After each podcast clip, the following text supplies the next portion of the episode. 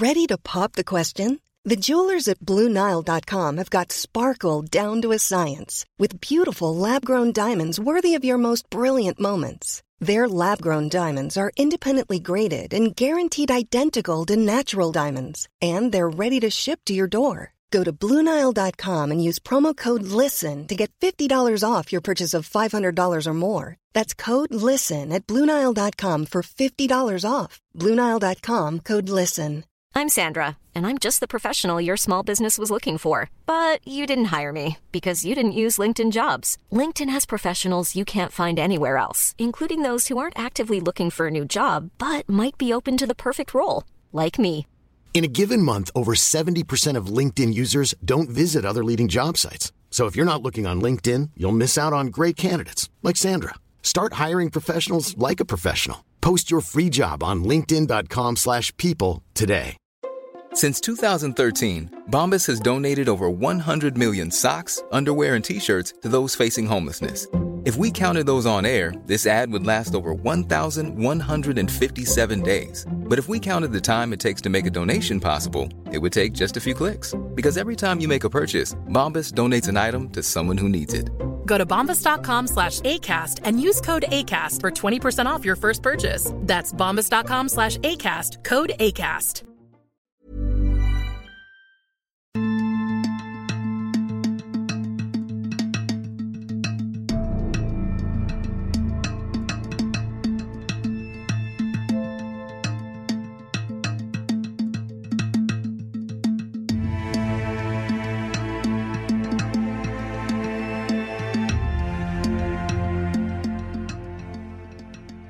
سلام و خوش اومدین به سیومین اپیزود پادکست میم من مهدی عباسی هستم و اینجا ترجمه فارسی مقاله های روزنامه نگاری که خوندم و به نظرم جالب اومده رو براتون روایت می‌کنم.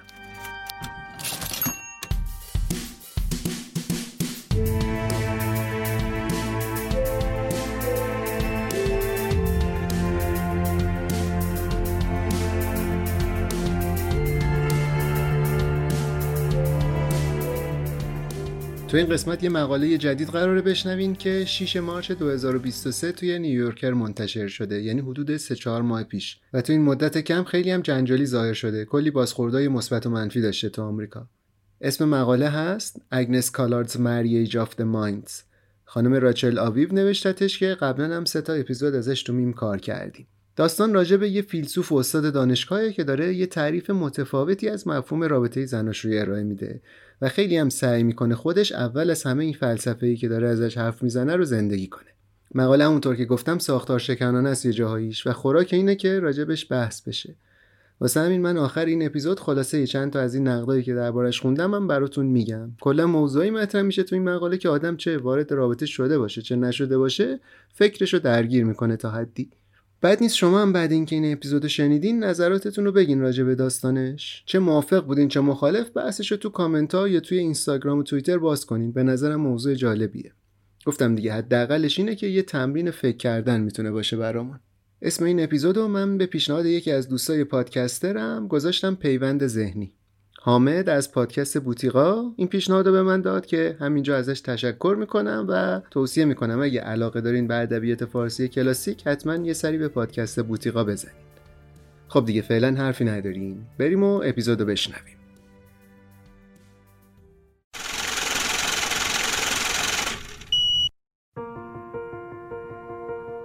تحصیلاتی که نه زامن بخواد نه چک نه سفته نه پولی که از قبل تو حسابتون خوابونده باشین. توی چند دقیقه هم به حسابتون واریز بشه فکر کنم به سبک زندگی این روزای ما که برای کارهای بانکی وقت زیادی نداریم خیلی می‌خوره. امروز می‌خوام ویپاد رو بهتون معرفی کنم. ویپاد یا ترابانک بانک پاسارگاد در واقع شعبه تمام دیجیتال بانک پاسارگاده که همه کارهای بانکیتون رو می‌تونین آنلاین باهاش انجام بدین. از همون قدم اول که افتتاح حساب باشه بگیرین تا دریافت تسهیلات همشو میشه با موبایل و لپتاپ انجام داد. بعد افتتاح حسابم کارت بانکی میاد در خونتون. دیگه مراجعه حضوری به شعبه و شماره گرفتن و این داستانا کامل از زندگیتون حذف میشه. ویپاد دو تا امتیاز خیلی خوب داره که من الان خیلی سریع بهتون میگم. مهمترینش تسهیلاته. ویپاد بدون اینکه نیاز باشه برین بانک می‌تونین تسهیلات بگیرین از یک میلیون تا 15 میلیون تومن ضامن و وثیقه و سفته و مراجعه و نوبت و اینجور چیزها هم نمی‌خواد. فقط اسمتون تو black list شبکه بانکی کشور نباشه جزو بدهکارای بانکی نباشین OK. امتیاز بعدی ویپاد اینه که باهاش می‌تونین پسنداز کنین و سود بگیرین. سودش هم هر ماه واریز میشه به حسابتون. پسنداز سه ماهه داره 6 ماهه داره یه ساله هم داره. از یه میلیون تا 500 میلیون تومن می‌تونین پسنداز کنین. خلاصه مهم نیست کجا باشین و چه وقتی از شبانه روز باشه. هر لحظه ای که بخواین می‌تونین ویپاد رو نصب کنین و حسابتون رو بسازین. واسه اندروید که اپلیکیشن داره واسه iOS هم راحت میشه از این وب اپلیکیشن ها استفاده کرد دیگه. من وقتی بحث معرفی ویپاد تو پادکست پیش اومد اولین کاری که خودم کردم رفتم یه حسابی باز کردم که روند کارشون دستم بیاد. ببینم داستان چطوریه. و خب خیلی سریع و راحت هم انجام شد همه کاراش. کارتش هم خیلی زود رسید دستم. در کل راضی بودم. به نظرم زندگی شلوغ پلوغ این روزای ما واقعا به یه راه حل هوشمندانه ای واسه کارهای زمان بر بانکی نیاز داشت. wepod.ir اسم سایتشونه تو گوگل هم به فارسی search بکنین همه اطلاعاتش رو براتون میاره.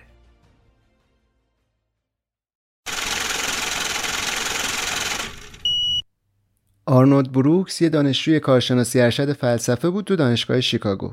این هر هفته می‌رفت دفتر استادش خانم اگنس کالارد که درباره ارسطو حرف بزنن. آخرین جلسه اون ترم که می‌شد بهار 2011 اینا در مورد رساله متافیزیک ارسطو بحث کردن. آرنولد می‌گفت اگه آدم توی این موضوع پیشرفتی داشته باشه خیلی طبیعیه که یه حال سرخوشی بهش دست بده. تنها کسی هم که تو عمرش دیده بود دقیقا همین احساس داشته باشه اگنس بود.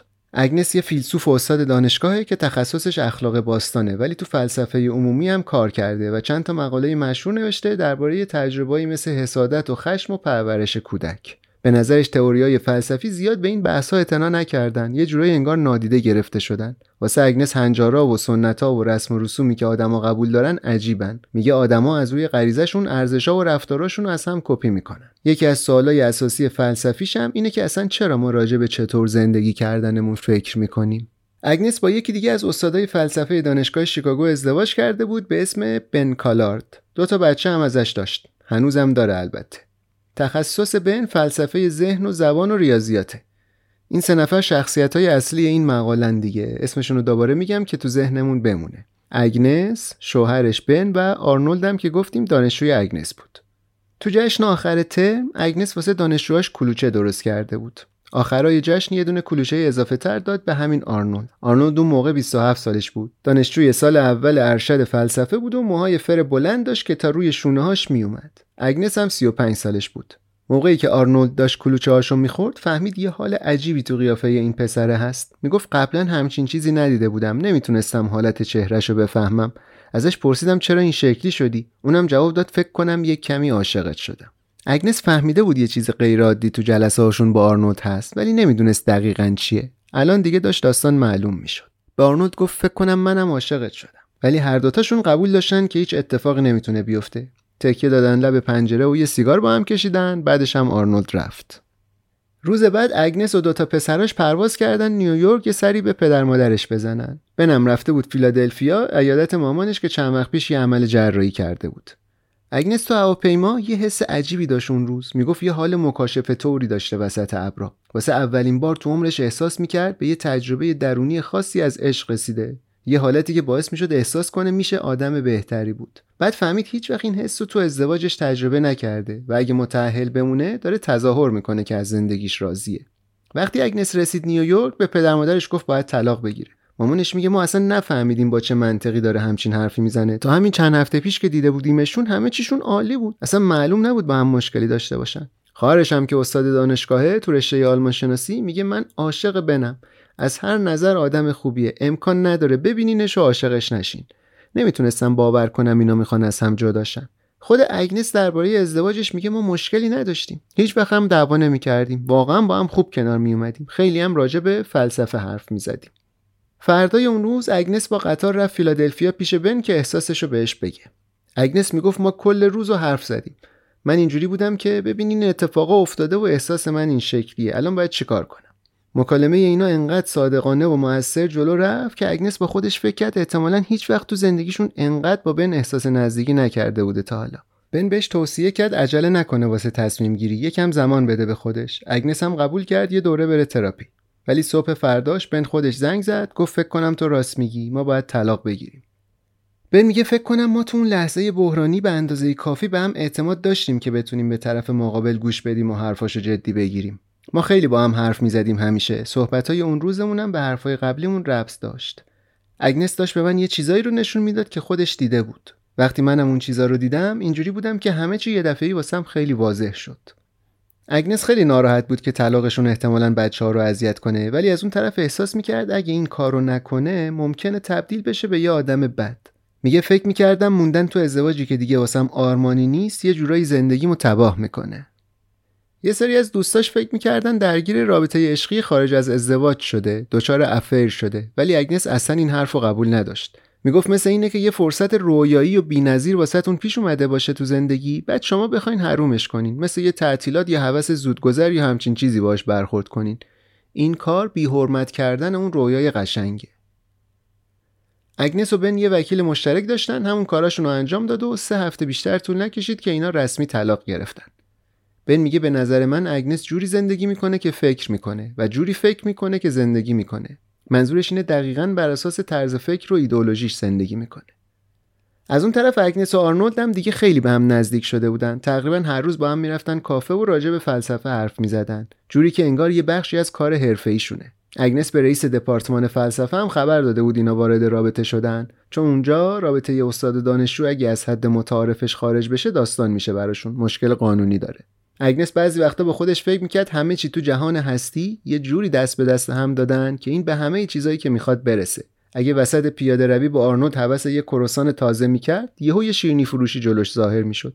اگه یه کتابی لازم داشت سرشو که می آورد بالا می‌دید یه کتاب فروشی اون خیابونه و کتابی هم که این می‌خواد و اصلا گذاشته پشت ویترینش.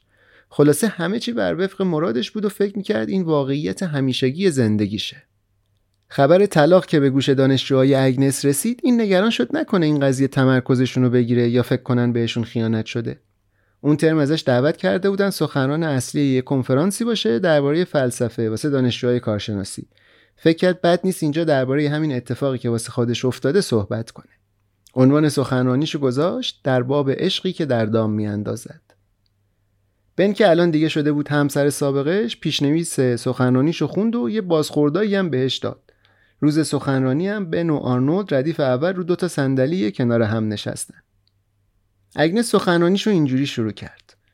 شیش هفته و نیم پیش من واسه اولین بار عاشق شدم. احتمالا شماها فکر نمی‌کردین من آدمی باشم که بچه هامو درگیر طلاق کنم. فکر نمی‌کردین با کسی که عاشقش نبودم ازدواج کرده باشم. الانم نمی‌دونین واقعا منو می‌شناسین یا نه. به دانشجوهاش گفت احساس می‌کنه از نظر حرفه‌ای باید درباره شرایط شفاف سازی کنه. فیلسوفا معمولا عشق رو از بیرون توصیف می‌کنن ولی الان اگنس می‌تونست از داخل گود گزارش بده چون خودش عاشق شده بود. این تجربه های جدید اگنس بهش کمک کرد بتونه یکی از سخنرانی های مهم رو که همیشه الگوش بوده تو زندگی تفسیر کنه. سقراط تو رساله معروف زیافت یا سمپوزیوم میگه بالاترین نوع عشق عشقیه که واسه آرمان هاست نه واسه آدما. داخل پرانتز اینکه زیافت یا سمپوزیوم یکی از مهمترین رساله های سقراطی افلاتونه یعنی افلاتون نوشتتش و شخصیت اصلیش سقراطه. موضوعش اینه که سقراط و چند نفر دیگه توی مهمونی راجع به اروس یا عشق حرف می‌زنن. به فارسی هم چند بار ترجمه شده با همین اسم زیافت. بگذریم. اگنس یه مقداری با این نگاه غیر اروتیک و انتظایی سقراط به عشق مشکل داشت. می‌گفت در واقع منظور سقراط این بوده که تو این نوع عشق هر دو طرف از ته دلشون دوست دارن آرماناشون رو با هم تجسم کنن. می‌گفت عاشقای واقعی نمی‌خوان به خاطر اون چیزی که هستن دوست داشته بشن بلکه عشق طرف مقابل و واسه این می‌خوان چون هیچ کدومشون از چیزی که الان هستن راضی نیستن. امید دارن این عشق یه تغییری تو موقعیت فعلیشون به وجود بیاره. می‌گفت یکی از اولین چیزایی که من به آرنولد گفتم این بود که الان می‌تونم کاملا تغییر کنم. تو این نوع عشق بیراه نیست که شما تغییرات اساسی بکنی. اصلا کامل تبدیل شی به یه آدم دیگه. یهو می‌بینی این امکان هست که بری سمت یه سری آرزوهای بزرگ. سخنانی اگنس که تموم شد یکی از همکاراش بهش گفت یه جوری داشته حرف می‌زده که فکر می‌کردی انگار سقرات داره حرف می‌زنه.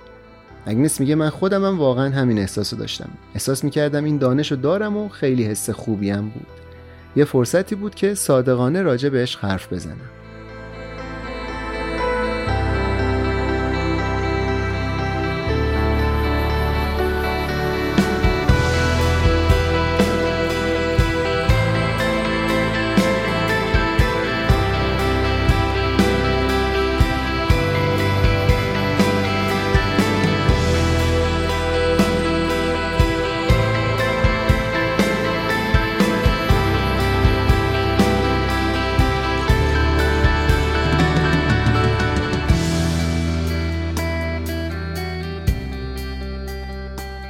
منتقد ادبی به اسم فیلیس روز یه مقاله نوشته به اسم زندگی های موازی.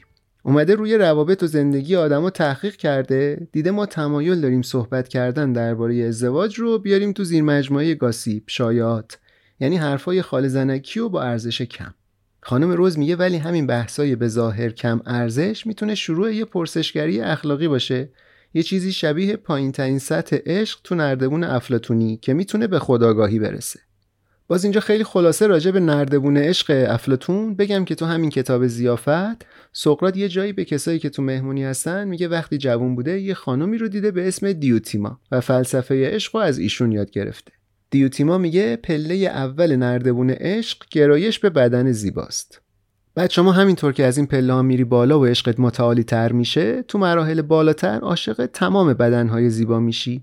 بعد عاشق ذهنهای زیبا میشی و آخرش یعنی تو بالاترین حد می‌رسی به جایی که دیگه عاشق خود مفهوم زیبایی میشی مفهوم انتظایی زیبایی. احتمالا اصطلاح عشق افلاتونی رو شنیدین. عشقی که جسمی و جنسی نیست. منظور دقیقا همین مرحله آخر عشقیه که دیوتیما میگه. ولی احتمالا چون افلاتون زیافت رو نوشته دیگه به اسم عشق افلاتونی مشهور شده. وگرنه خود افلاتون هیچ وقت از این اصطلاح تو کتابش استفاده نکرده. خب برگردیم به حرفای خانم روز. ایشون میگه ما دنبال اطلاعات از زندگی بقیه هستیم واسه اینکه بفهمیم خودمون چطوری زندگی کنیم. ولی تو ذهنمون کردن این کار بدیه فضولیه غیبت زشته به هر حال. خانم روز ازدواج رو مثل یه تجربه سیاسی می‌دونه. میگه صحبت درباره ازدواج باید همون قدری جدی گرفته بشه که بحثای انتخاباتی جدی گرفته میشه. بعد جلو این فشار فرهنگی که نمی‌خواد درباره این موضوعات به اصطلاح سطح پایین حرفی زده بشه ایستاد. چون در واقع همین بحثا می‌تونه بهمون کمک کنه شهروندای بهتری باشیم به نظر اگنس یه سری از بزرگترین مشکلات فلسفی زندگی تو روابط عاطفی به وجود میان. واسه همین همیشه می‌خواسته اینو جا بندازه که این مسائل موضوعی بیارزشی نیستن. یه بار یه توییتی زد و گفت اگه شما یه فیلسوف واقعی باشین نیازی به حریم خصوصی ندارین چون هر لحظه زندگیتون حتی خواب و رویاتون تجسم بیرونی افکار و ایدئولوژیتونه. جاناتان لیر که یه استاد فلسفه است تو دانشگاه شیکاگو میگه واسه اگنس هر مکالمه ای تو زندگی انگار یه بخش جدا نشدنی از شغل اصلیشه. همونطور که واسه سقراط هم همین بود.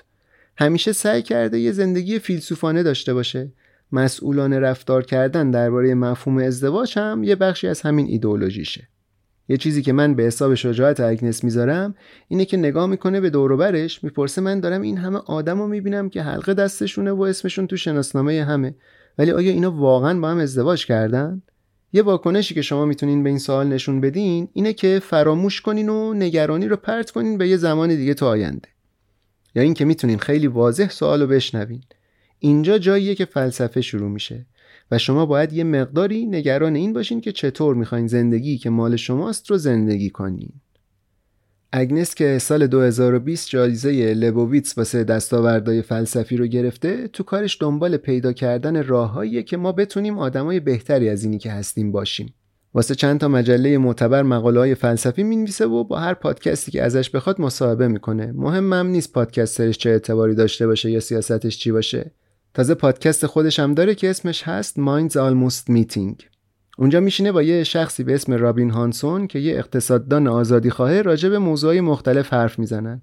نکتهش هم اینه که اینا نظرشون همیشه مخالف همه. سال 2018 وقتی اگنس ناخواسته باردار شده بود توی کنفرانسی درباره زن ستیزی سخنرانی کرد. اونجا گفت بارداره ولی نمی‌دونه بچه رو می‌خواد یا نه. واسه همین داره به سقط جنین فکر می‌کنه. می‌گفت جای تعجبه چرا خیلی از زنها راجع به این قضیه حرف نمی‌زنن.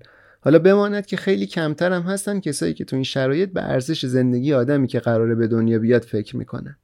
بعد این سخنرانی یه جلسه پرسش و پاسخی برگزار شد ولی هیچکی راجع به این حرفای اگنس چیزی نپرسید. چند وقت بعدم اگنس سخت جنین کرد و بچهش رو انداخت.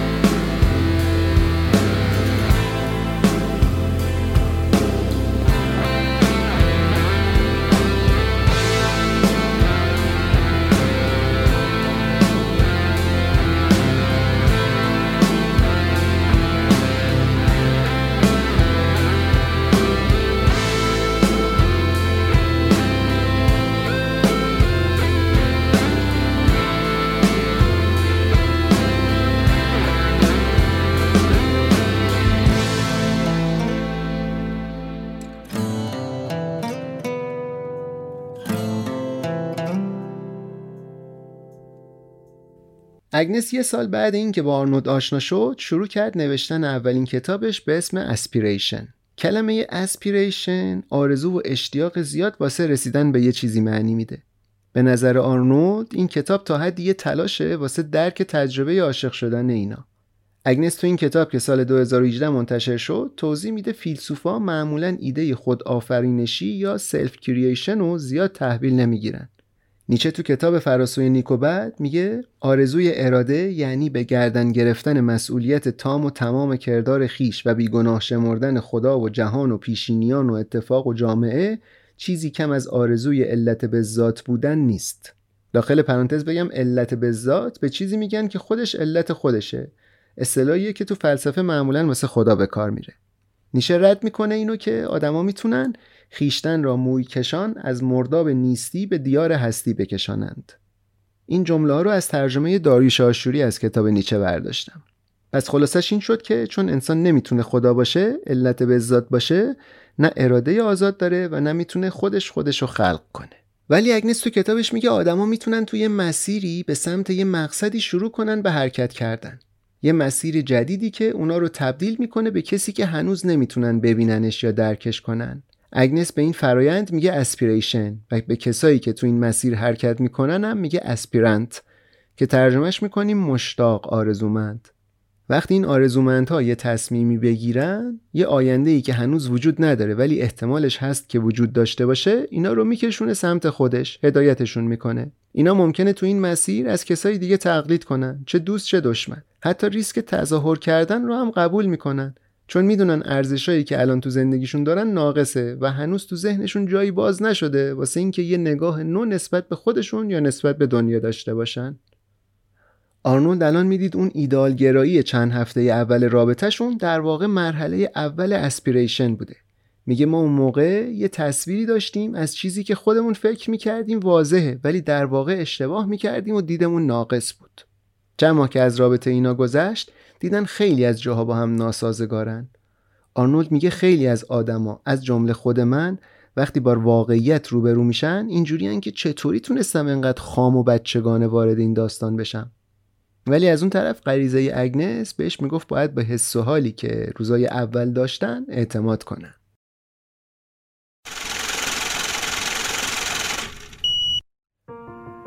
تو دو تا اپیزود قبلی من کالج شگرد رو بهتون معرفی کردم که مستر کلاس های آنلاین برگزار می‌کنه و مدرساش هم کسایی که چهرهای مشهور و معتبری تو حوزه تخصصی خودشون هستن. نمی‌دونم رفتین به سایتشون سر زدین یا نه کورس ها و پلن ها رو دیدین یا نه ولی اگه نرفتین حتما برین چون خیلی فرصت خوب و به صرفه واسه یادگیری چیزایی که دوست دارین. من تو این مدت دوره آموزش شطرنجشون رو که احسان قائم مقامی ارائه داده نگاه کردم کامل. راحت بگم تو دوست و آشناهای دور و برم کسی نبود که تو این مدت نبرده باشمش. خیلی حس باحالیه واقعا. همین احسان قائم مقامی رو اگه نمی‌شناسین بگم که اولین استاد بزرگ شطرنج ایرانه. مستر کلاس های شگرد اینجوریه که یه عضویت با قیمت واقعا مناسب می‌گیرین ازشون. بعد به دوره آموزشی اینا که یه سری ویدیوه خیلی هم حرفه‌ای ضبط شده دسترسی پیدا می‌کنین و می‌تونین دوره رو دنبال کنین. تازه به 20 نفر اولی که با کد اختصاصی پادکست میم ثبت نام کنن 50 درصد هم تخفیف میدن. اون 20 نفرم که تموم شد بقیه با کد میم 20 درصد تخفیف می‌گیرن. کدمون هم هست M I M M C 30 هر کدومتون با این کد ثبت نام کنید یه درصدی هم به ما می‌رسه و اینجوری میشه که انگار از میم هم حمایت کردیم. تا آخر سال 1402 هم اعتبار داره این کد. راجع به بقیه دوره هم بخوام سری براتون بگم آموزش سه‌تار دارن با کیوان ساکت راز شعر با محمد علی بهمنی از سفر تا اثر با منصور ضابطیان عکاسی با کیارنگ علایی بقیه مستر کلاس ها رو هم دیگه خودتون می‌تونین برین تو سایتشون که هست شگرد.net ببینین. یه مستر کلاس فن بیان هم همین چند روز پیش اضافه کردن. اینم خیلی دوره جالبی به نظر میاد. من خودم تازه شروعش کردم. هیچ وقتی واسه یادگیری دید نیست به نظرم. و این مستر کلاس های شگردم ابزار خوبیه واسه حرکت تو این مسیر.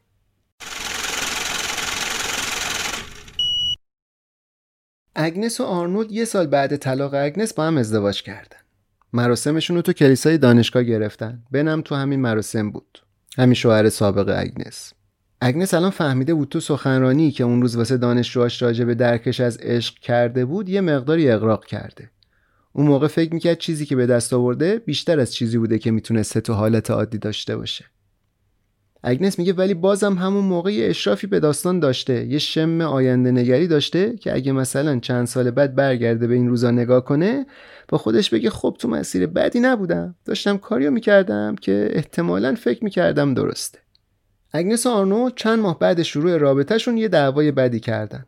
بعد دعواشون اگنس چشش به یه کتاب آشپزی اکسلار افتاد که بن چند سال پیش تو جشن هنوکا بهش داده بود. یه متن عاشقانه هم اولش واسش نوشته بود. هانوکا یه جشن واسه یهودیا که تقریبا با کریسمس همزمانه. این کتابه یاد اون روزایی انداختش که با بن بود. دید انگار اون موقع خوشحالتر بوده. میگه اینجوری بودم که به خودم گفتم وایسا ببینم. نکنه من دارم همون کارا و همون زندگی رو تکرار می‌کنم. بن آروم آروم از چشمم افتاد. الان هم همین اتفاق داره با آرنولد میافته. ولی واسه اینکه خودش رو دلداری بده میگه اما این نگاه فیلسوفانه ای که من و آرنولد نسبت به رابطمون داشتیم و تو رابطه با بن نداشتم. اگنس احساس می‌کرد خودش و آرنولد داشتن تلاش می‌کردن مشکل تنهایی رو حل کنن.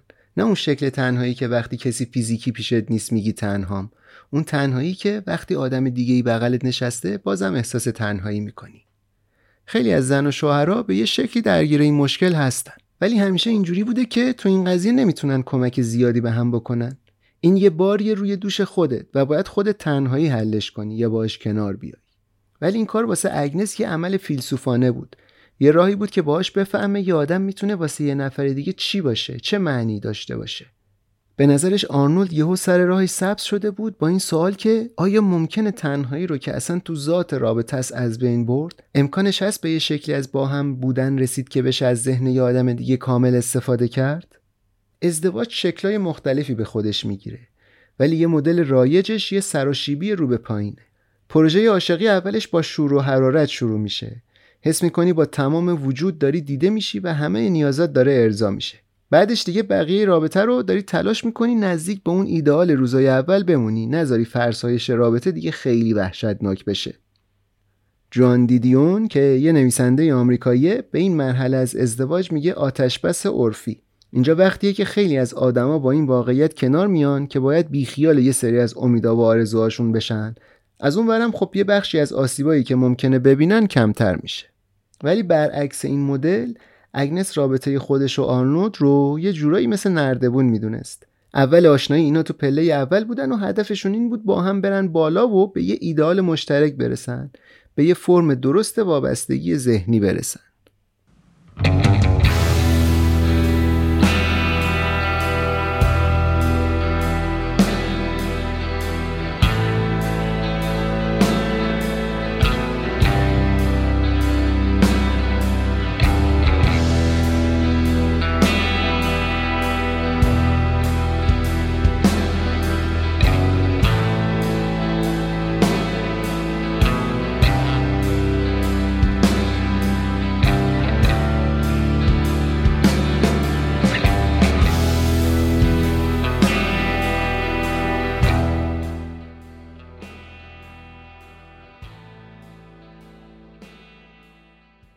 اگنس و بن اشتراکی حضانت بچه ها رو گرفته بودن.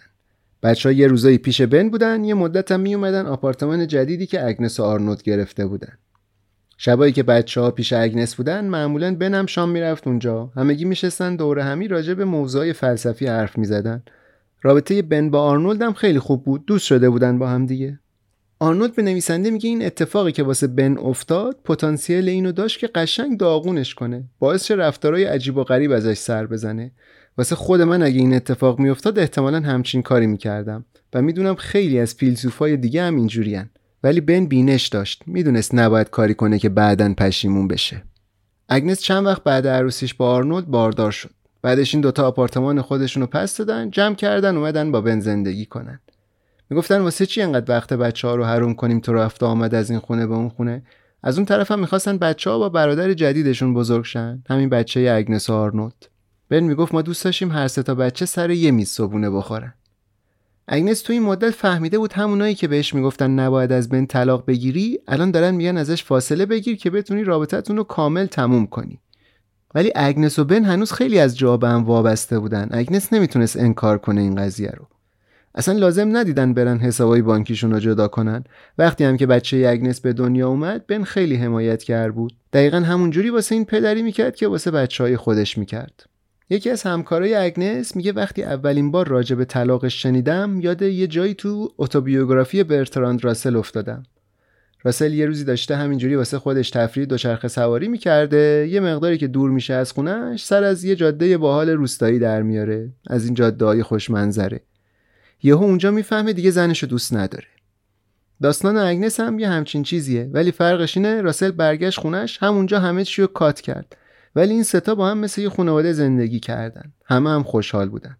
نویسنده میگه وقتی ماجرای اگنس رو واسه یکی از دوستام تعریف کردم گفت یاد داستان کوتاه کسانی که از خیر املاس گذشتند افتاده که اورسولا لوگوین نوشتتش سال 1973 هم منتشر شده. امیدوارم که اسم این خانم اورسولا لوگوین رو درست گفته باشم داستانش راجع به یه آرمان شهریه به اسم املاس اینجا همه چی خوبه و همه خوشبخت و خوشحالن ولی یه نکته داره و اینکه بابت این خوشحالی همیشه باید یه بچه کوچیکی رو توی تاریکی و گرسنگی و زجر و بدبختی نگه دارن که شهر همینجوری بمونه. دوست نویسنده میگه به نظرش بن عین این بچه بدبخت است تو داستانه که باید فداکاری کنه که بقیه خوشحال باشن. خانوادش خوشحال باشه. نویسنده میگه منم تا یه حدی قبول داشتم این حرفو. میگه بین دوستای خودم هم اونایی که ازدواجشون موفق تر بوده اینجوری بودن که یه طرف فداکاری بیشتری می‌کرده. خودش هم این موضوع می‌دونسته. اوکی هم بوده باهاش مشکلی نداشته. منت نمیذاشته که مثلا من بیشتر فداکاری کردم تو این زندگی و این حرفا. ولی وقتی این قضیه رو واسه اگنس تعریف کردم گفت همه همین حرف راجع به ما می‌زنن. ولی واقعا اینجوری نیست. من تعجب می‌کنم بس که از همه همینو شنیدم. بن خودش میگه می‌فهمه چرا همه این حرفو می‌زنن. چون فکر می‌کنن این وضعیت انتخاب من نبوده و صرفا دارم تحملش می‌کنم. اما اینطوری نیست واقعا. من و اگنس دوستای نزدیکی هستیم و خیلی واسه هم احترام قائلیم. ولی تو این لحظه هیچ کدوممون حتی تصورم نمی‌تونیم بکنیم که با هم زن و شوهر باشیم. جفتمون پرونده این قضیه رو بستیم. شاید وقتی بچه ها بزرگتر شدن رفتن دنبال زندگیشون ما هم دیگه با هم زندگی نکنیم. ولی تا اون موقع داریم بچه ها رو بزرگ می‌کنیم مشکلی هم نداریم. آرنولد واسه دوتا پسر بزرگا پدری می‌کنه. پسر کوچیکه هم که فرقی با پسرهای خودم نداره برام. بن می‌گفت من خیلی خوش شانسم که با آرنولد آشنا شدم. چند سال قبل من و آرنولد با یه گروهی از طرف دانشگاه رفتیم کمپینگ طرفای مینسوتا. نصف شب تو هوای سرد پا شدیم رفتیم تو جنگل و ایستگاه فضایی بین المللی رو تو آسمون پرستاره تماشا کردیم. سال بعدم قراره با هم یه course ی درباره تناقض تو دانشگاه تدریس کنیم. اگنس ماهی یه شب تو دانشگاه شیکاگو یه نشست گفتگو محور برگزار می‌کنه که اسمش هست جغت شب. هر بار با یکی از استادا میشینن راجع به یه موضوعی حرف می‌زنن مثلا قداست، خشونت، مرگ اینجور چیزاست موضوعاتشون. از دانشجوها هم هر کسی که دوست داشته باشه می‌تونه بیاد تو جلسه ها شرکت کنه. سابقه داشته گاهی تا سه ساعت طول بکشه این جلسه هاشون اگنس یه بار یکی از این نشستا رو با بن برگزار کرد. هشت سال بعد اینکه اینا از هم طلاق گرفته بودن. موضوع جلسه هم درباره فلسفه طلاق بود. خیلی شلوغ شد اون جلسه. بالای چند صد تا از دانشجوها شرکت کرده بودند اگنس برخلاف همیشه که لباسای رنگ روشن میپوشید اون شب یه پیرهن پوشیده بود که روش طرحهای psychedelic داشت. بنم یه مرد لاغری بود با قیافه baby face. یه کت شلوار مشکی پوشیده بود. سوالایی هم که می‌خواست بپرسه رو رو کاغذ پرینت گرفته بود. اولین سوالی که بن پرسید این بود. آیا ممکنه یه ازدواج خوب به طلاق منجر بشه؟ اگنس جواب داد به نظر من آره. یه ازدواج خوبم می‌تونه به طلاق برسه. همین ازدواج خودمون رو در نظر بگیریم. فکر نکنم نظرمون این باشه که ازدواجمون ناموفق بود که از هم جدا شدیم. بن حرف اگنس رو تایید می‌کرد. می‌گفت وقتی تو دادگاه کارای جداییمون رو نهایی کردیم قاضی پرسید واقعا اوضاعتون اونقدر خراب شده که نمی‌تونین درستش کنین؟ بن می‌گفت برداشت عمومی اینه کسایی جدا میشن که رابطهشون شکست خورده و چون شکست خوردن بده پس جدایی هم بده و شما باید همه تلاشتو بکنی که جلو این اتفاق رو بگیری. و این منو نگران می‌کنه چون می‌بینم هممون یه تعریف خیلی ظاهری و سطحی از شکست داریم. بعدش رو به جمعیتی که اونجا بودن گفت می‌خواستم این سوال از اگنس بپرسم ولی از شما می‌پرسم. آیا طلاق شکست حساب میشه؟ یکی از دانشجوها گفت شاید بتونیم بگیم یه شکست اخلاقیه چون نتونستن سر قولی که به هم دادن بمونن. بعدش اگنس جواب داد من خودم یه مقداری جامعتر فکر می‌کنم. واسه همین میگم لازم نیست همیشه از این جور شکستا فرار کنیم. می‌گفت ازدواج یه پیمانه که توش دو طرف نه تنها قول میدن که همو دوست داشته باشن بلکه خیلی زیاد و در هر لحظه و هر مکان همو دوست داشته باشن. و این چیزی نیست که شما بتونی از قبل تعهد بدی تا آخر عمرت بهش پایبند میمونی. تو اون جلسه بن یه مقداری تحت فشار بود. همش می‌خواست موضوع بحث و از روی زندگی شخصی خودش ببره سمت مسائل آکادمیک. با اینکه با این جلسه و موضوعش خیلی راحت نبود ولی صرف این که قبول کرده بود بیاد نشون می‌داد چقدر آدم حسابیه. همیشه هر کاری از دستش برمیومد واسه اگنس کرده بود. الان هم واسه این اومده بود چون اگنس می‌خواست به دانشجوهاش نشون بده چطوری فلسفه می‌تونه تو مهمترین تصمیمای زندگیشون وارد بشه. بن به نویسنده میگه یه فیلسوف مشهور شدن در این سطحی که مثلا الان اگنس هست می‌تونه خیلی از آدما رو از نظر اخلاقی به فنا بده. واسه خیلی از ما داشتن طرفدار و فالوور بخشای وحشتناکی از روحمون رو تغذیه می‌کنه. ولی اگنس اینجوری نیست. تا جایی که من می‌دونم و میشناسمش این آدم خیلی کم تغییر کرده. انگار ایمنی داره در برابر آسیب دیدن. چون به هر کدوم از خواننده ها و مخاطباش به چشم یه همصحبت بالقوه نگاه می‌کنه که می‌تونه افکارش رو به چالش بکشه. اینجوری نیست که اگنس درون نگری نداشته باشه اینتریوریتی نداشته باشه. ولی کم بهش اهمیت میده و به نظرش فکر کردن چیزی نیست که تنهایی بشه انجامش داد. واسه داشتن یه فکر به دو نفر نیازه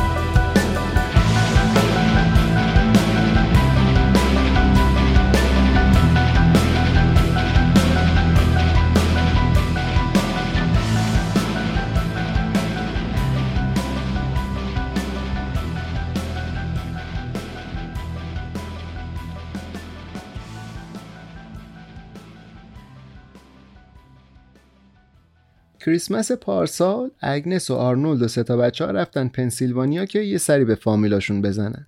اگنس از یه هفته قبلش یه آلرژی شدید گرفته بود. سرفه و آبریزش بینیش بند نمیومد یه شب داشت آشپزی می‌کرد نون پیتا میپخت. وسطش هم پشت سر هم عطسه و سرفه می‌کرد. آرنولد پشت میز آشپزخونه نشسته بود جلوی لپتاپش و داشت برگه امتحان دانشجوهاش رو تصحیح می‌کرد. با اینکه تو یه اتاق بودن اگنس احساس می‌کرد انگار تو دو تا سیاره متفاوتن. یاد یه خطی از رمان ایسلندی آدمای مستقل افتاد که تازه خونده بود. یه همچین چیزی بود متنش. برای دو تا انسان سختترین کار اینه که همدیگه رو بفهمن. هیچ چیزی غم‌انگیزتر از دو نفر نیست. فردای اون روز نویسنده رفت خونه پدر مادر آرنولد یه سر اینا رو ببینه. میگه اونجا اگنس به آرنولد گفت دیشب که داشته آشپزی می‌کرده دوست داشته آرنولد لپتاپ بذاره کنار و باش حرف بزنه. به نظرش یه چیز با ارزشتری می‌تونسته اتفاق بیفته اینجوری و حیف شد که نیفتاد. می‌گفت اون لحظه آرنولد به چیزی که من دوست داشتم توجه کنه توجه نمی‌کرد.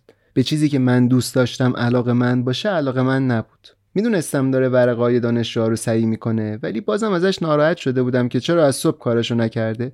شرط میبندم کلی وقت داشته که علکی تلف کرده. آرنولد میگه احتمالا حق با اگنسه. چند روزی بود آلرژی و سرفه و عدسه امونش رو بریده بود. هر کسی میدیدش راحت می‌فهمید حالش خوب نیست.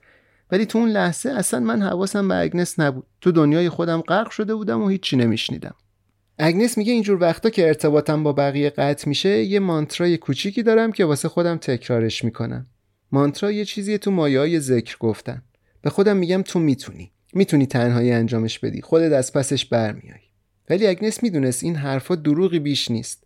نهایتش می‌تونی یکم خودتو آروم کنی با این حرفا. مثل وقتی مریضی و مجبوری حواستو به یه چیزی پرت کنی که به مریضی فکر نکنی. ولی واقعیت اینه که تو همچنان مریضی فقط دیگه بهش فکر نمی کنی اصل داستان تغییری نکرده نویسنده میگه از اگنس و آرنولد پرسیدم هنوزم فکر می‌کنن رابطهشون قابلیت داره اینا رو دچار تحولات بنیادین کنه؟ مثل وقتی که اگنس واسه دانشجوهاش سخنرانی کرده بود.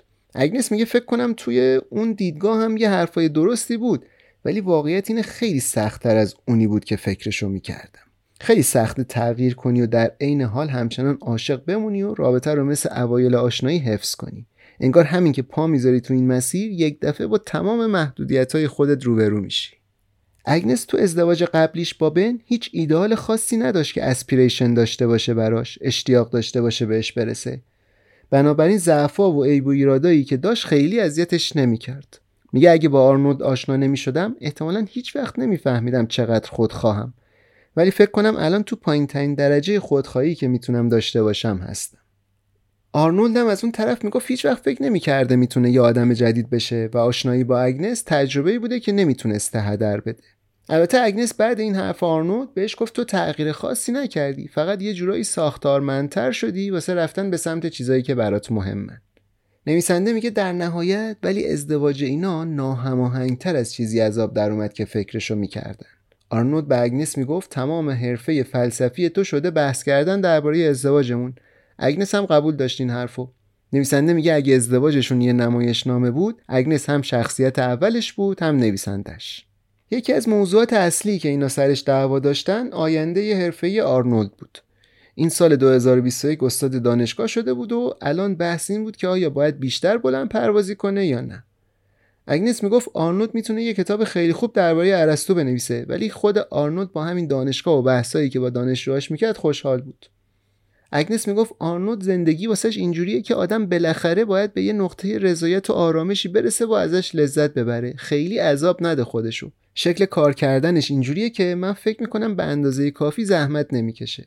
حالا نوع کار و زندگی کردن منم واسه اون اینجوریه که فکر می‌کنه من هیچ وقت نمی‌تونم خوشحال باشم. آرنولد خودش میگه حرف من اینه که اصلا هدف کار کردن چیه؟ باید یه چیزی وجود داشته باشه که ماهیتش کار کردن نباشه. اشتیاق یا همین اسپیریشن نمی‌تونه ته نداشته باشه. هر چقدر تو بخوای بی نهایت باشه باید یه جایی باشه که تو به اون ارزشی که اسپیریشن قراره برسونتت برسی دیگه.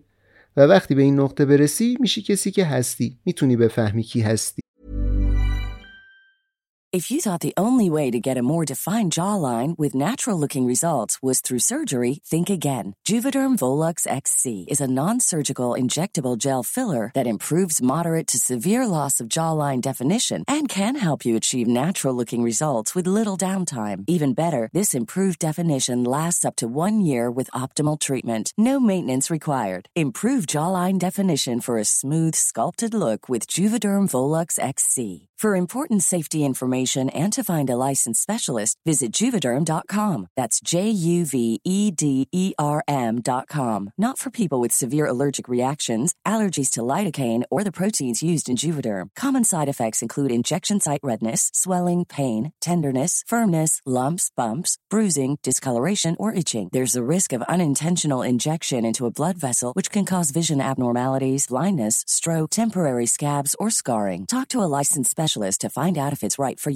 I'm Sandra, and I'm just the professional your small business was looking for. But you didn't hire me because you didn't use LinkedIn jobs. LinkedIn has professionals you can't find anywhere else, including those who aren't actively looking for a new job but might be open to the perfect role, like me. In a given month, over 70% of LinkedIn users don't visit other leading job sites. So if you're not looking on LinkedIn, you'll miss out on great candidates like Sandra. Start hiring professionals like a professional. Post your free job on linkedin.com slash people today. اگنس همین چند وقت قبل پیشنویس کتاب دومش رو هم تموم کرد که به نظر خودش درباره یه موضوع مهمه که تو کتاب اولیه جاش خالی بود. اینکه aspiration تا چه حد وابسته به آدمای دیگه است. تو این کتاب میاد روشهایی رو بررسی می‌کنه که سقراط باهاش آسیب پذیری و نیازمندی و نقص آدما رو تشخیص می‌داد. به نظر اگنس بزرگترین بینشی که سقراط بهش رسیده بود این بود که آدما از نظر فکری تنهان. و این خیالی بیش نیست که دارن متکی به خودشون زندگی می‌کنن. گفتگو تنها راهی بوده که اینا می‌تونستن از این وضعیت بیرون بیان. یه بخشی از این کتاب جدید اگنس درباره عشق سقراطیه و پیرنگش بر اساس اون سخنرانیه که سال 2001 واسه دانشجوهاش کرد. همون موقعی که تازه عاشق آرنولد شده بود. اینجا هم دوباره همون بحث نردبون عشق رو مطرح می‌کنه که از دید سقراط دو تا عاشق ازش استفاده می‌کنن تا به ایدئال مشترکشون برسن. ولی اینم در نظر می‌گیره. یه روزی می‌رسه که دیگه بودن با کسی که یه زمانی واسه وقت گذروندن باهاش اونقدر اشتیاق زیادی داشتی هیجانش از بین میره. هم سکستون کم میشه هم مکالمه های پرشوری که اوایل داشتین و زندگی مشترک تبدیل میشه به یه امر روتین. بعد معلوم میشه این رابطه ای که اولش خیلی خوب به نظر میومد هم مشکلات خودشو داره و با ایدئالی که می‌خواستی فاصله داره. اگنس وقتی بچه کوچیکشون دیگه از آب و گل در اومد و یه مقداری دغدغه‌هاشون کمتر شد به این نتیجه رسید که ازدواج هم یه چیز زوال پذیره و می‌تونه بمیره. تجربه ازدواج رو اینطوری تعریف می‌کرد که شما داری مرتب این فکر رو که یه مشکل این وسط هست نادیده می‌گیری. داری از یه چیزی دور میشی و همینطور به دور شدنت ادامه میدی و بالاخره یه جا می‌فهمی اونقدر دور شدی که دیگه اصلا اون چیزه رو نمی‌تونی ببینی. پدر مادر اگنس وقتی این چهار سالش بود از مجارستان مهاجرت کرده بودن اومده بودن آمریکا. اینا هر دوتاشون یه حس مشترک مبارزه و بقا داشتن که با هم متحدشون می‌کرد. باید با پول کم و مشکل زبان اینجا میجنگیدن که خودشونو با کشور و فرهنگ جدید تطبیق بدن. خب ساختار ازدواج خیلی واسه اینا مناسب بود. اگنس احساس می‌کرد مؤلفه های رایجی که تو concept ازدواج هست رو بدون اینکه فکر کنه ببینه کدومش مناسبشه قبول کرده و آورده تو زندگیش. نگران بود روح ازدواجشون فدای صرفا حفظ کردنش بشه. اینا اوایل خیلی رو متعالی بودن عشقشون کار کرده بودن.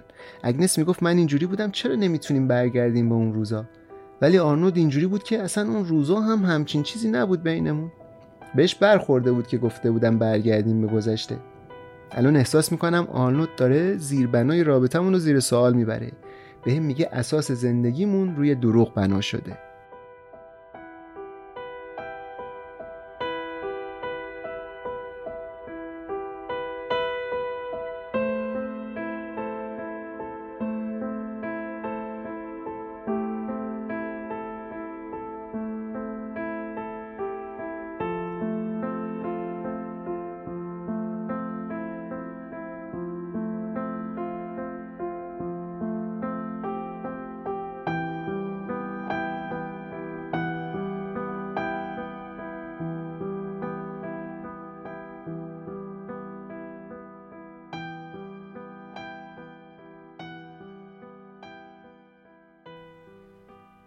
اگنس و آرنولد هفت سال بعد ازدواجشون سریال صحنه هایی از یک ازدواج اینگمار برگمان رو دیدن.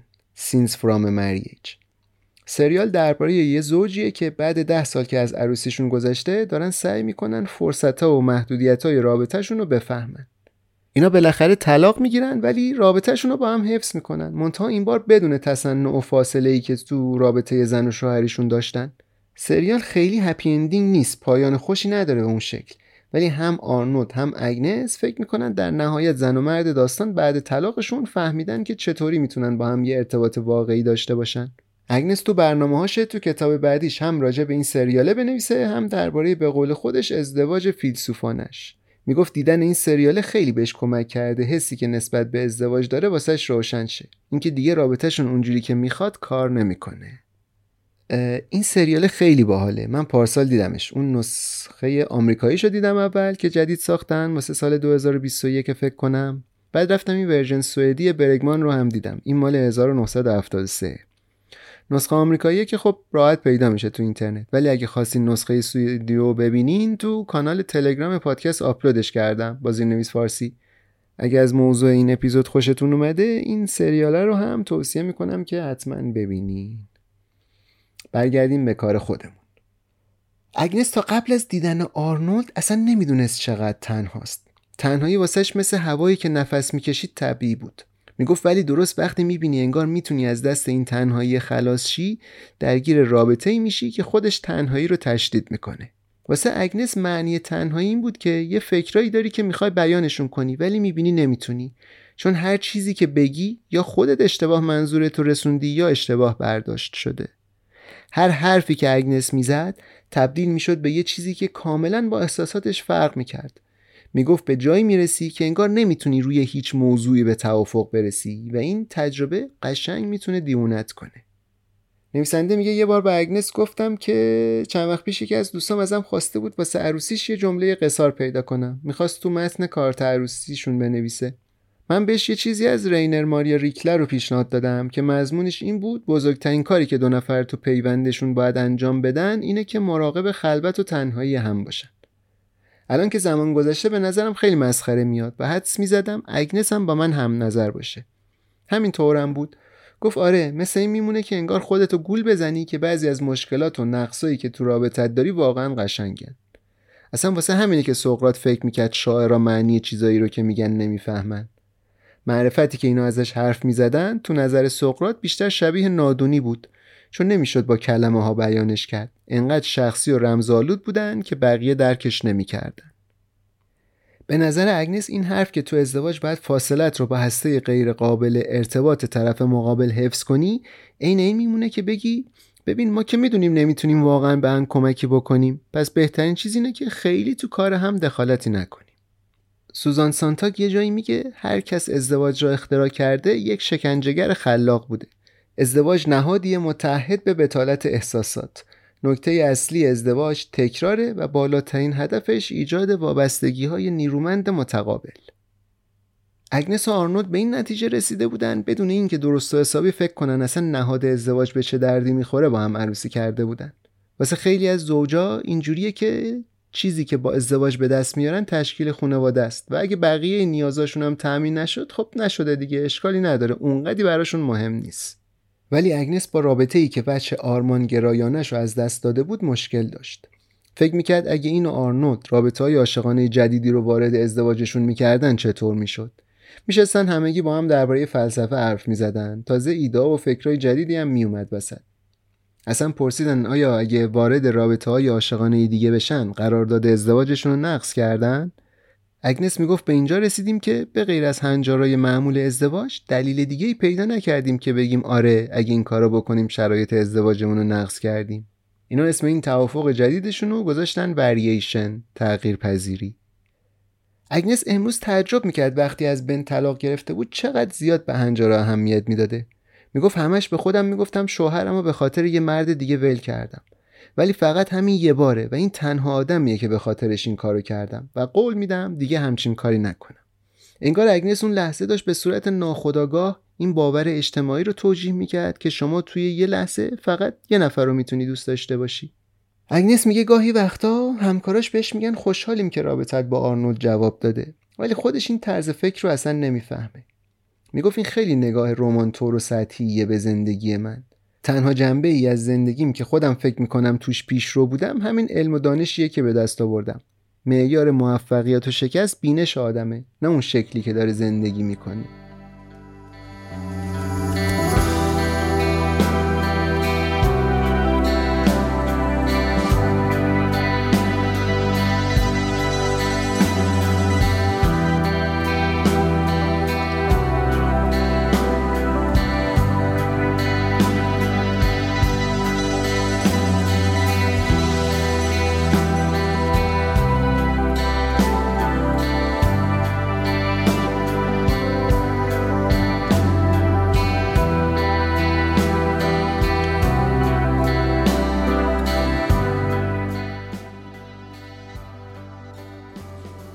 نویسنده میگه بعد حرفایی که تو پنسیلوانیا زدیم اگنس بهم گفت آرنولد نگران اینه که نکنه این ذهنیت رو به من داده باشن که ازدواجشون یه اتفاق موفقیت آمیز بوده.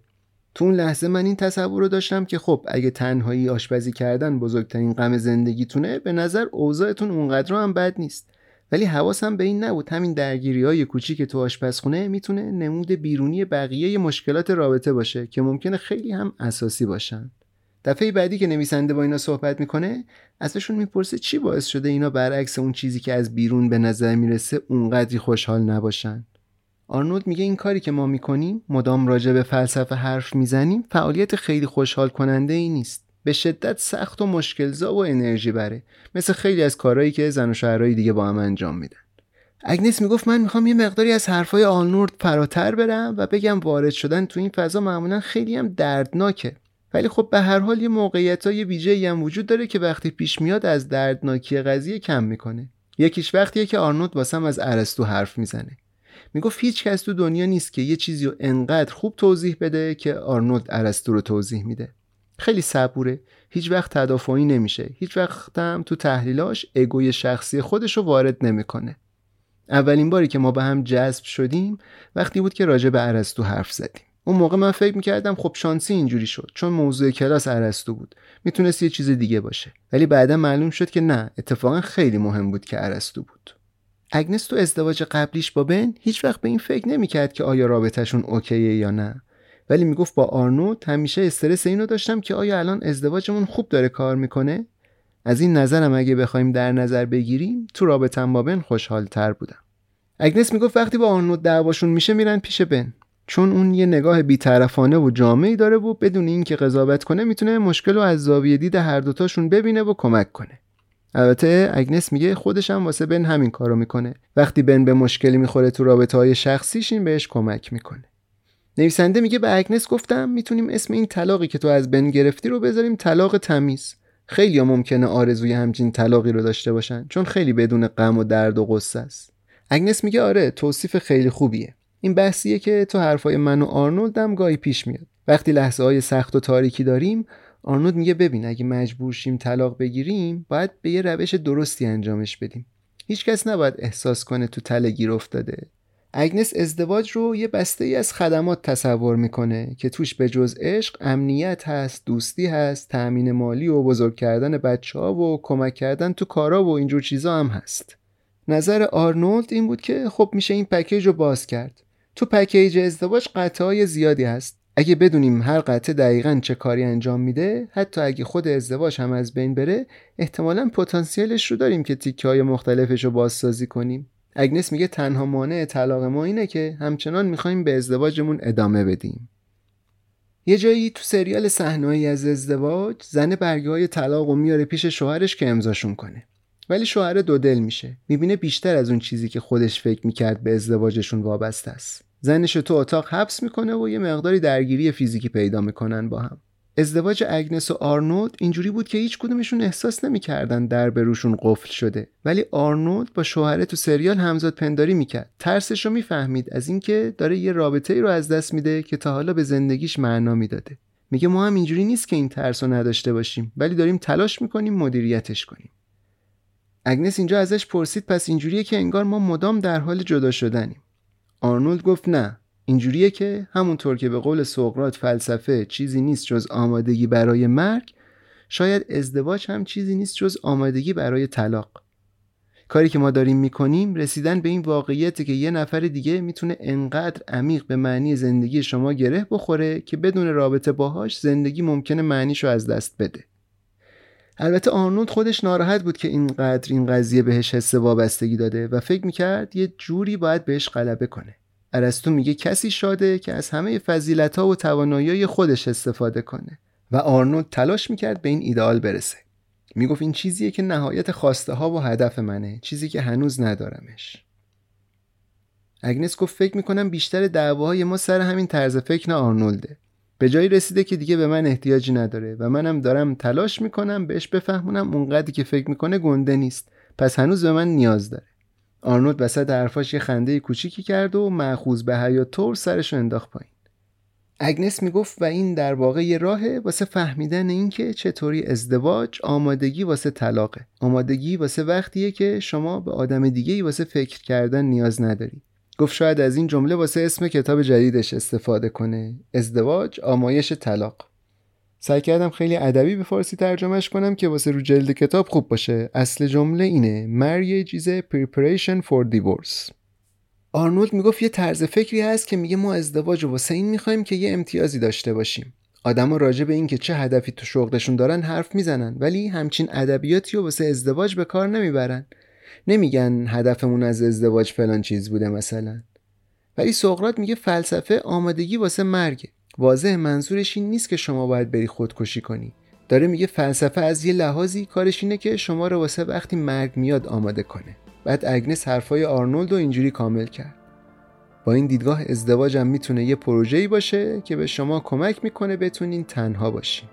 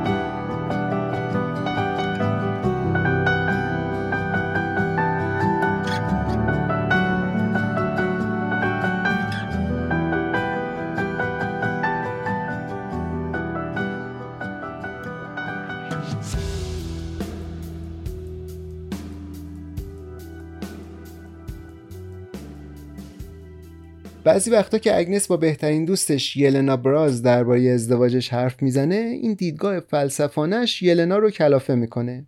اگنس میگه من اینجوری هم که خب جلسی چیه؟ حسادت یا غیرت چیه؟ آیا حق دارم احساسش کنم؟ چیزی هست تو این احساس که اگه داشته باشمش به دردم بخوره؟ اینجور وقتا یلنا سعی می‌کنه آرومش کنه. میگه این بیچاره با خودش مثل یه کیس استدی یا موش آزمایشگاهی برخورد می‌کنه. من دوست دارم باش مثل کسی که برام مهمه و الان زیر فشار ارتباط داشته باشم. مشکلای ویران کننده زندگی ممکنه گاهی جذاب هم باشن و همونطور که دچارتون می‌کنن و عذابتون میدن همزمان می‌تونن سرگرمتون بکنن. وقتی یلنا این حرفا رو می‌زنه و میگه باید دنبال راه چاره باشیم اگنس میپره وسط حرفش و میگه بیخیال. این تنها شانسیه که واسه فهمیدن این چیزا دارم.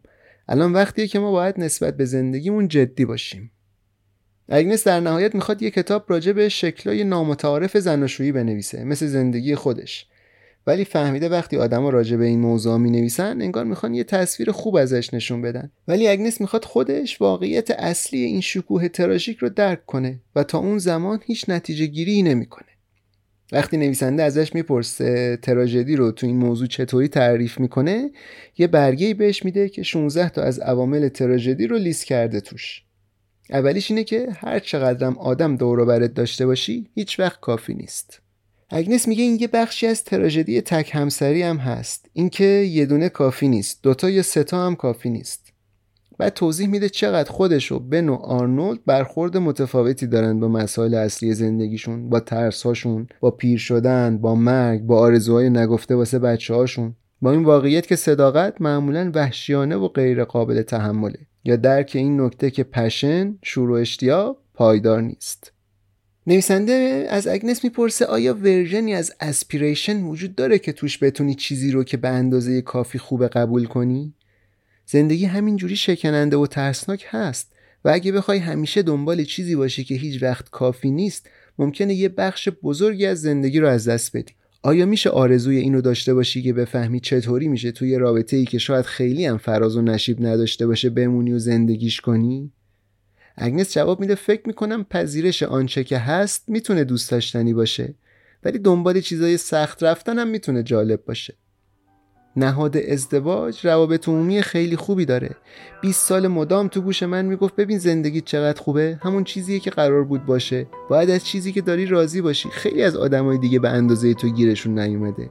باید اینو قبول کنی و بری سر دغدغه های دیگه زندگیت. ولی من اونقدر جسارتم زیاده که میگم نه ممنون. ترجیح میدم به کار و تلاش و جستجو ادامه بدم.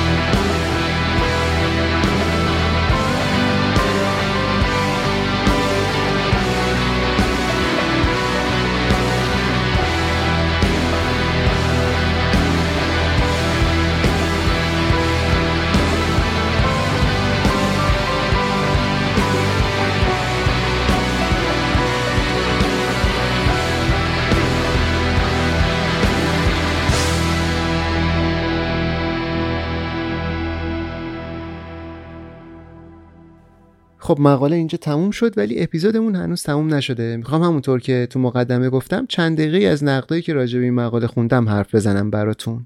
اولین نقده واسه خانم آنمانوفه که تو وبسایت The New Statesman نوشته و گفته فلسفه ازدواج اگنس کالارد بنبست اخلاقیه. متهمش می‌کنه به اینکه همیشه خودش رو طرف مهم رابطه می‌دونه و میگه بزرگترین چیزی که اگنس تو این سفر فلسفیش تونست کشف کنه این بود که حتی دو دوران پسا میتو شما می‌تونی با دانشجوات بخوابی و قصر در بری. به نظر خانم مانوف اگنس تلاشی نکرده هنجارای ازدواج رو درک کنه و اینه یه نوجوان تازه بالغ داره به نفع ازدواج آزاد و چند همسری با ازدواج رایج اجتماعی مخالفت می‌کنه.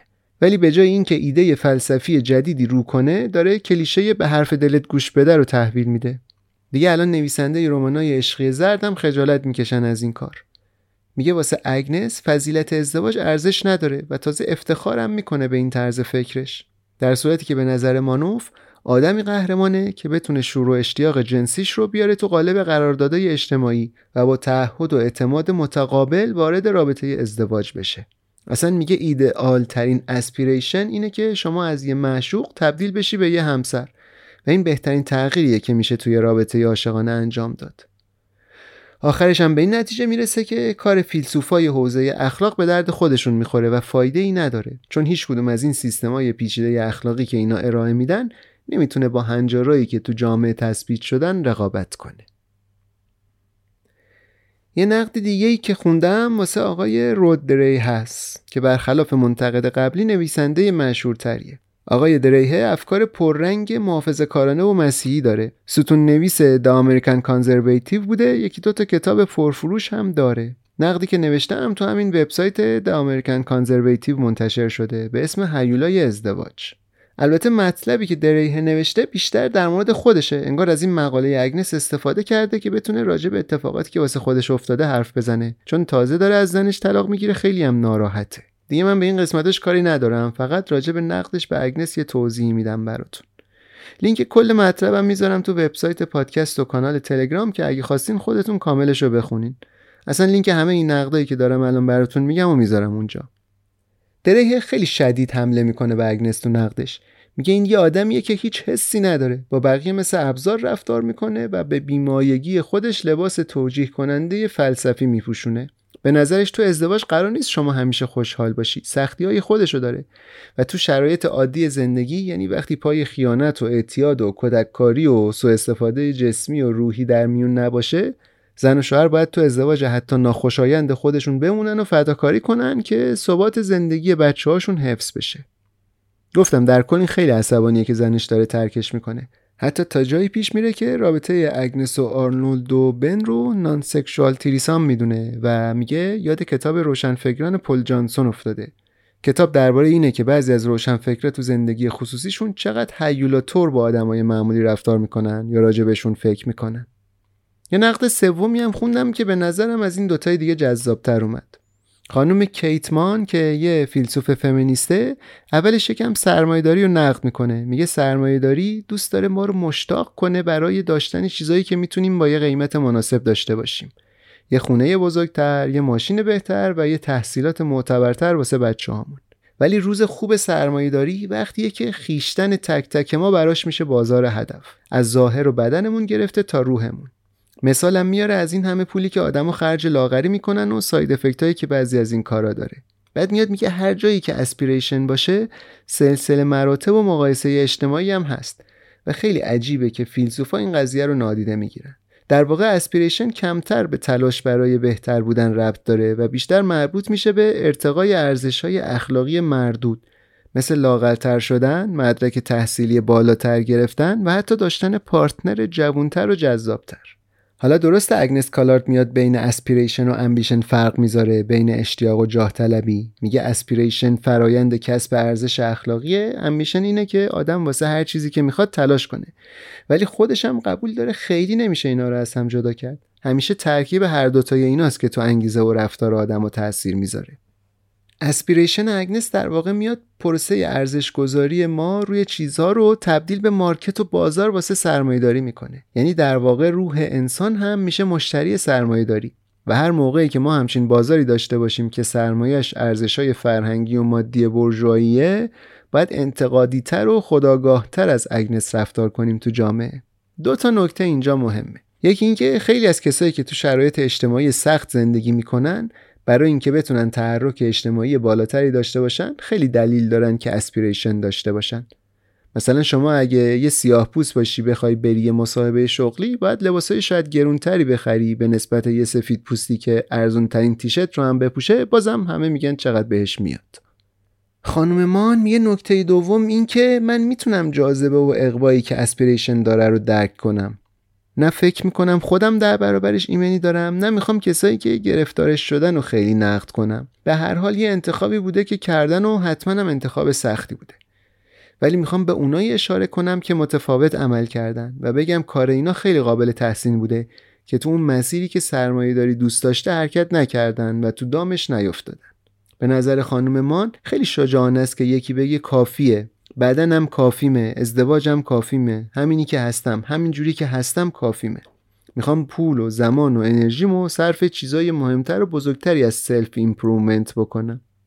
جالب بود این نگاه خانم مان واسه خود من. حالا صرف نظر از این که خودم قبولش داشته باشم یا نه. البته یه نقدی هم روی نقد مان خوندم که حیفم میاد چیزی نگم ازش. خیلی خلاصش اینه که ما نقدش رو به یه درک خاصی از اسپیریشن که می‌تونه توی زمینه اجتماعی مشخص شکل بگیره محدود نمی‌کنه. بلکه هر نوع اسپیریشنی رو محکوم می‌کنه و میگه این محصول ایدولوژی سرمایه داریه از حرفای ما اینطور میشه برداشت کرد که آدمای طبقه کارگر نباید تمایلی داشته باشن برای رشد فردی و ارتقای شخصی خودشون. و خب این حرف خودش یه جورایی تعصب دیگه. محدود کردن خواسته هایی که طبقه کارگر می‌تونن داشته باشن یعنی همین کاری که مان داره می‌کنه یه مثال دیگه است از اینکه چطور نخبه ها یه نگاه از بالا به پایینی دارن که لباس برابری طلبانه میپوشوننش. البته اینم بگم که این مطلب آخری رو وبسایت The Point منتشر شده که به افکار اگنس نزدیکه. خود اگنس کالارد هم اینجا مطلب زیاد می نویسه ولی کلا جالب بود دیگه. این بحثایی که در رد نظریات اگنس یا در تاییدش بود خیلی چیزای جالبی بود و فکر می‌کنم بیشتر از این هم ادامه داشته باشه. مطالعه بیشتر رو می‌ذارم به عهده خودتون که اگه دوست داشتین برین راجبش چیز بیشتری بخونین و بیاین راجبش صحبت بکنین. توی کامنت و شبکه های اجتماعی و چیزهای مختلف بیاین راجبش صحبت بکنیم. چیز جالبیه. خب این قسمت هم اینجا تموم میشه. امیدوارم که این مقاله و چیزایی که گفته شد به دردتون خورده باشه. حمایت از پادکست میم رو هم فراموش نکنین. حالا چه از طریق معرفی به دوستانتون یا تو شبکه های اجتماعی و چه از طریق کمک مالی از طریق سایت هامی باش. بدرود تا اپیزود بعدی.